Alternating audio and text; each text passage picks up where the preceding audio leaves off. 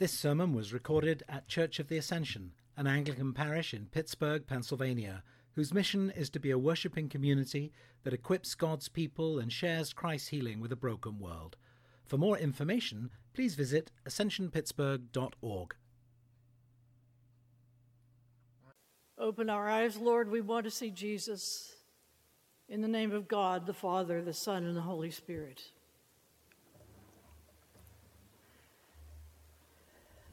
On May 7th, in 1850, Robert Browning, the British poet, was standing at the window looking out, and he was just standing there with his hands behind his back, and suddenly he felt something in the hand. His wife, Elizabeth Barrett Browning, had slipped noiselessly into the room and placed in his hand a bundle of papers with her handwriting and a title page, Sonnets from the Portuguese. And no, these were not translations from a foreign tongue. Robert's pet name for Elizabeth was My Little Portuguese because of her dark complexion. This collection of sonnets was her birthday gift to him, an outpouring of her love. It certainly didn't look like anything, but it was a treasure. And I pause right here to say that I am a native of Western Pennsylvania, and we have our own dialect, as yins know. And I, was, I grew up pronouncing that word treasure till I went to college and became the object of ridicule. So I may slip occasionally. But it was a treasure, that collection of sonnets. And I bet that many people here know the first line of one of those sonnets How do I love thee? Yeah. A gift of love, a treasure in pen and paper. Now imagine that you want to give a gift to someone you love, not because of what the person has done or could do or could deserve or has earned or has achieved something just because you love that person and delight in her or him. You want your gift to be something that is a part of your life, something that would this world would not recognize as a treasure, but will be treasured by your beloved because it came from you. Think of what you have. What might that be? A scruffy toy, a dog eared book, a letter written during World War II? Have you thought of something?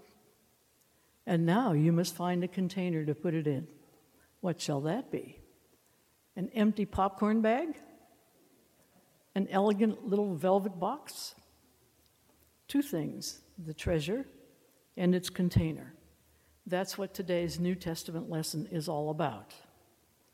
God is the lover, you are the beloved, and He delights in you.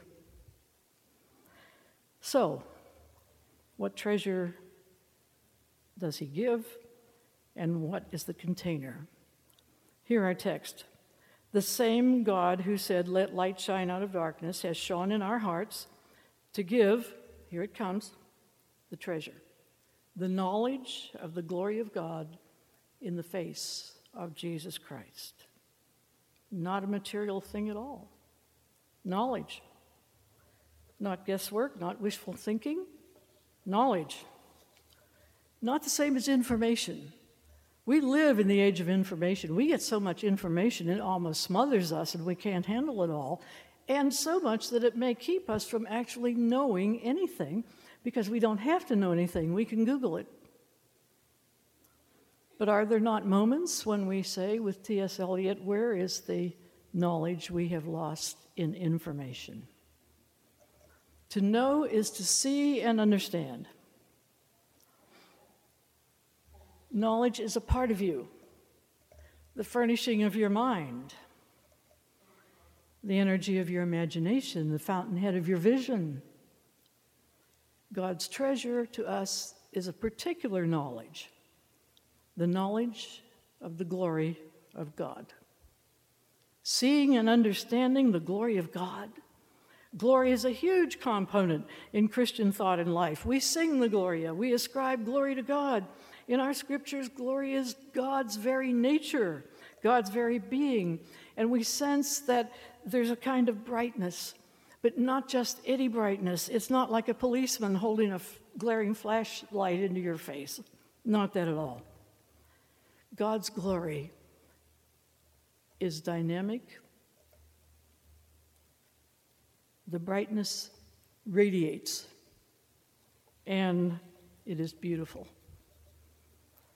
So I suggest that we speak of the glory of God as God's radiant beauty. Radiant, emitting rays of light, splendid, dazzling. And capital B beauty, that beauty from which all small b beauties flow. Our text says that's the treasure the knowledge of the radiant beauty of God in the face of Jesus Christ. Now, you heard the Ten Commandments read, and you know that Moses received those on one of his trips out Mount Sinai to talk to God. One day, he said to God, Show me your glory. And God says, Uh, no. You can't see my, you can't bear to see my glory. If you saw my glory, you would die. Well, that makes perfect sense. Our sun is 93 million miles away from here, and if we get too close to it, we die. How much more? The creator of the sun. But, says God, I'll do this. I'll put you in the cleft of a rock, and I'll pass by, and when I'm go- pass by, you sneak out and look, and you will see my back. So, while in this life we can't see entirely directly the glory of God, we see evidences of it in small b beauties.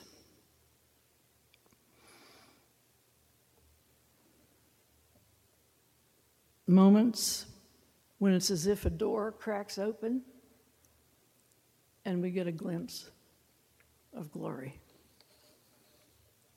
Where? Accessible to all human beings and most immediate in nature, the creation. Jesus kept pointing to things bird, mountain, sand, rock. Consider the wildflowers, he says. You, they don't work, they don't achieve. All they do is bloom. But I say to you that Solomon, in all of his expensive, ornate, majestic robes, robes was not like one of these. And science is a revealer of the, of the glory of God. Scientific research uncovers more and more every day the revelation of God's glory. Just think when I took chemistry, there were only four elements on the eh, eh, periodic table. And look now. Look through a microscope. The tiniest organism is wondrously designed. The glory of God. The psalmist exclaims, The heavens declare the glory of God. So we look through a telescope at galaxies and universes, and we see the collision of two black holes. That's the glory of God. And most wondrous of all, all of that can be expressed in mathematics. That should be enough to send us to the floor with our faces down But I asked, when was the last time you actually paid attention to a flower or gazed at a constellation? In Western Pennsylvania, we actually have four seasons, and each one of them has its particular beauty. But our lifestyle militates against our actual seeing glimpses of the glory of God. We drive through nature as fast as we can. Our man made screens divert us with rapidly changing images so that we cannot behold anything, much less the glory. But nature reveals it whether we notice or not. So, too, the arts. The arts also bespeak the existence of the radiant beauty. Music, that simple folk song that stabs your heart, or that piece by Mozart, which is so perfect that it seems almost inevitable. Sculpture, Michelangelo David. Dance, classical ballet, Irish dancing. Literature, that sonnet. Painting, you name it. Theater, film, photography, and so on and on. Made in the image of our Maker, we continually make things. And the arts, like nature, fulfill our imageness, sustain us, and give us joy. But even at their best, they can give us but glimpses of the glory of the radiant beauty of God. So, if not in nature or the arts, where shall we find the full and certain knowledge of the glory of God? Our text tells us where? In the face of Jesus Christ. Last Sunday, Bishop Grant reminded us that our Lord said, Whoever has seen me has seen the Father, God's self revelation in Christ. And so we see the glory, the radiant beauty of God in the face of Jesus Christ. And remember what else he said last week? We get to be like what we worship. So, how can we gaze upon the face of Jesus, whom we worship, so that we will get to be more and more like him? Well, some people see his face in a dream or in a vision, but I think probably most of us see the face of Jesus chiefly in the scriptures when we read with imagination. With imagination. We're going to practice. Now, we don't have time to gaze because you all want to go home and get dinner. But we're going to tune up the imagination here. I'm going to mention some situations and I want you to imagine. Okay, blind Bartimaeus cries out to Jesus, and Jesus restores his sight and what's going to be the first thing that Bartimaeus says, sees? Come on, what's it going to be? The face of Jesus. What does that face look like? That's the glory of God. Children run to Jesus. He picks them up, holds them in his arm, and blesses them. What's the look on his face? That's the glory of God. Jesus turns water into wine. What's the look on his face? That's the glory of God. People criticize Jesus for healing on the Sabbath. He is angry about their hardness of heart. What does his face look like? That is God's glory. Jesus prays in Gethsemane, sweating drops of blood. What does his face look like now?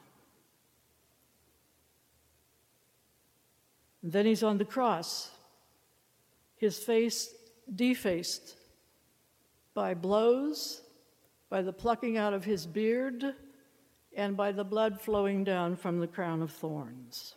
Look, gaze upon self giving sacrificial love. That is the radiant beauty of God. And so, even before He created the earth, God selected the treasure to give to you and me, not because we earned it or have deserved it, but as Catherine of Siena said, God is crazy in love with us. We are His beloved, and He delights in us. So, what container does he put the treasure in? You heard it in our text. We had the treasure in jars of clay. That's us. Why? Because in the ancient world, the other materials they had at hand, such as cloth or wood or leather, would disintegrate. If anyone wanted to preserve a treasure, they put it in pottery. Any archaeologist can tell you that. Now, the older translations, instead of having jars of clay, had earthen vessels Which do you like better? They're perfect. They're both perfectly good translations.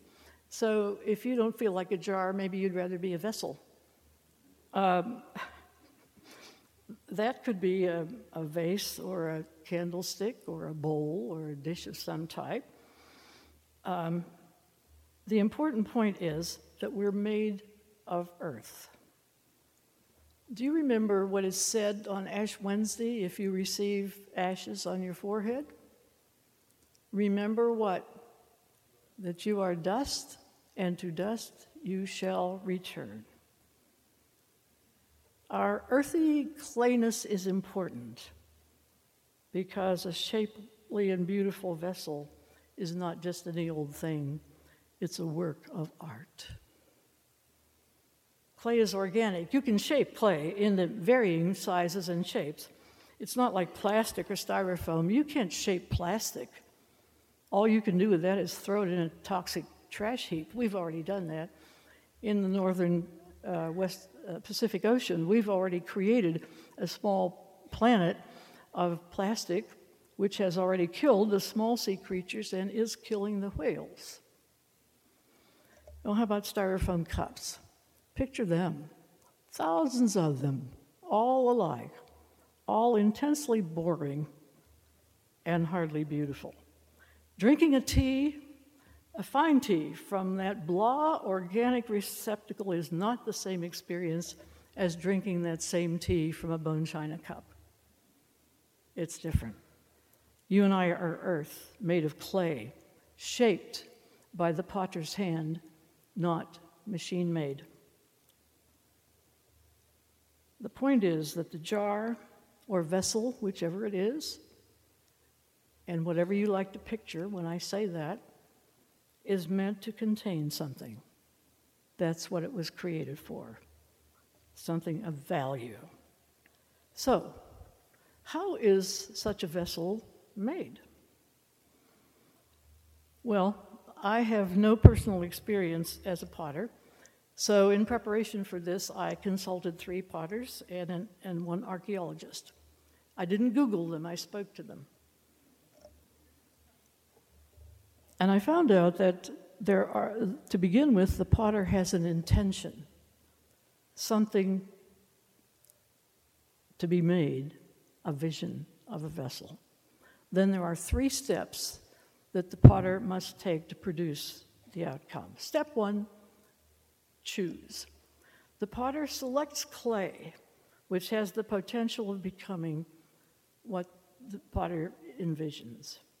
Step two shape. The hands of the potter begin to transform a hunk of clay into something shapely and beautiful.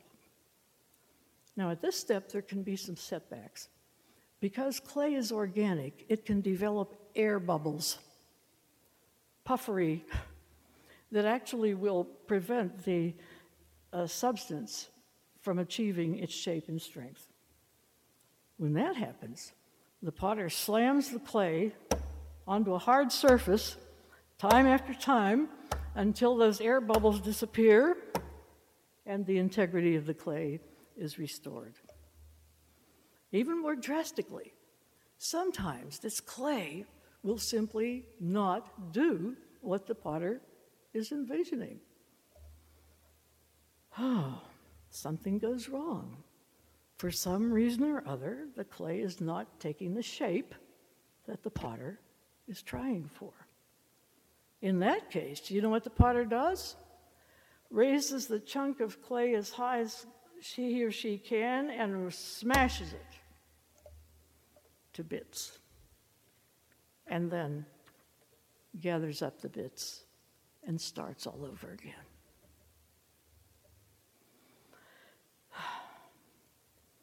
Hear this from the prophet Jeremiah. The context is that Jeremiah is suffering. He's been knocking himself out doing what he was called to do without success. So God sends him to the potter's shop to observe. Jeremiah tells us, There, then I went down to the potter's house, and there he was making something. And the vessel that was made was marred in the potter's hand. So he made it again into another vessel. A couple interesting points here. Did you hear marred in the potter's hand? We're always in his hand. He never abandons us. And we're all broken or smashed. Everyone in this room is to some extent broken. And if you think you know somebody who isn't, I say you just don't know that person well enough to know their brokenness. Broken or smashed, we're all in the potter's hand, and he never gives up on us. With him, there's no such thing as a lost cause. He gathers up the pieces, puts them back together, and starts again. And we see in Jesus that brokenness is not defeat. God restores us. God is not looking for a perfect vessel, but for a useful vessel, one which can contain His glory and show it in a dark, lost world. And believers, we are, as our treasure assures us, containers of glory. Not finished, but being shaped by God's loving hand. And by the way, the pottery always bears some mark of the potter's fingers.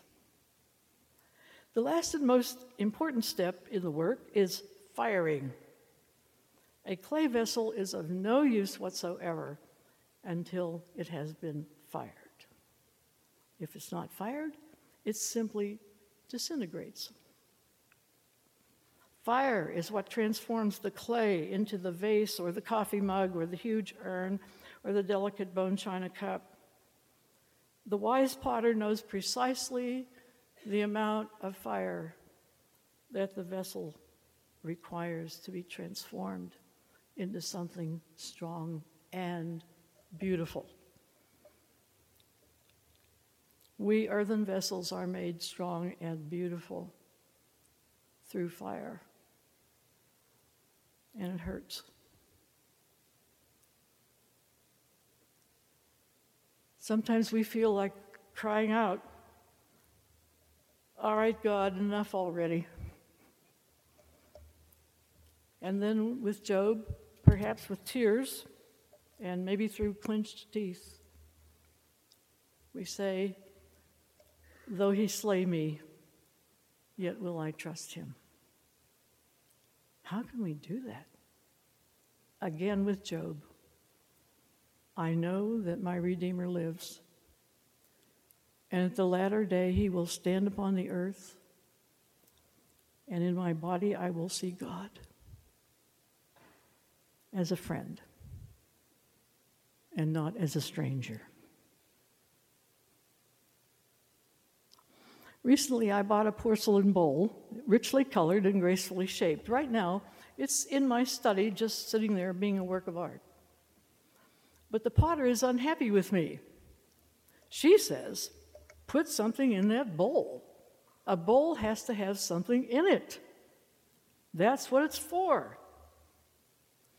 In Jesus' great high priestly prayer just before his crucifixion, he prayed to the Father. The glory you have given me, I have given them. Them is us.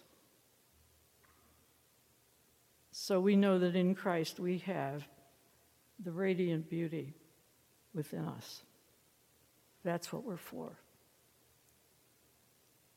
If you don't remember another thing, please remember this. You are beloved of God, and He delights in you. And your work, God's work of art. Not finished yet, but by His purpose and design, already containing the treasure, and here to show the world the knowledge of the radiant beauty of God in the face of Jesus Christ. Soon we will come, earthen vessels, to receive from other earth, earthen vessels the bread of heaven, the cup of salvation. And thus we gain strength and wisdom to continually and intentionally gaze, not glance, but gaze, into the radiant beauty in the face of Jesus. And so, as we close, will you pray with me from the Psalms? One thing have I asked of the Lord, that I seek after, that I may dwell in the house of the Lord all the days of my life, to behold the fair beauty of the Lord. Amen.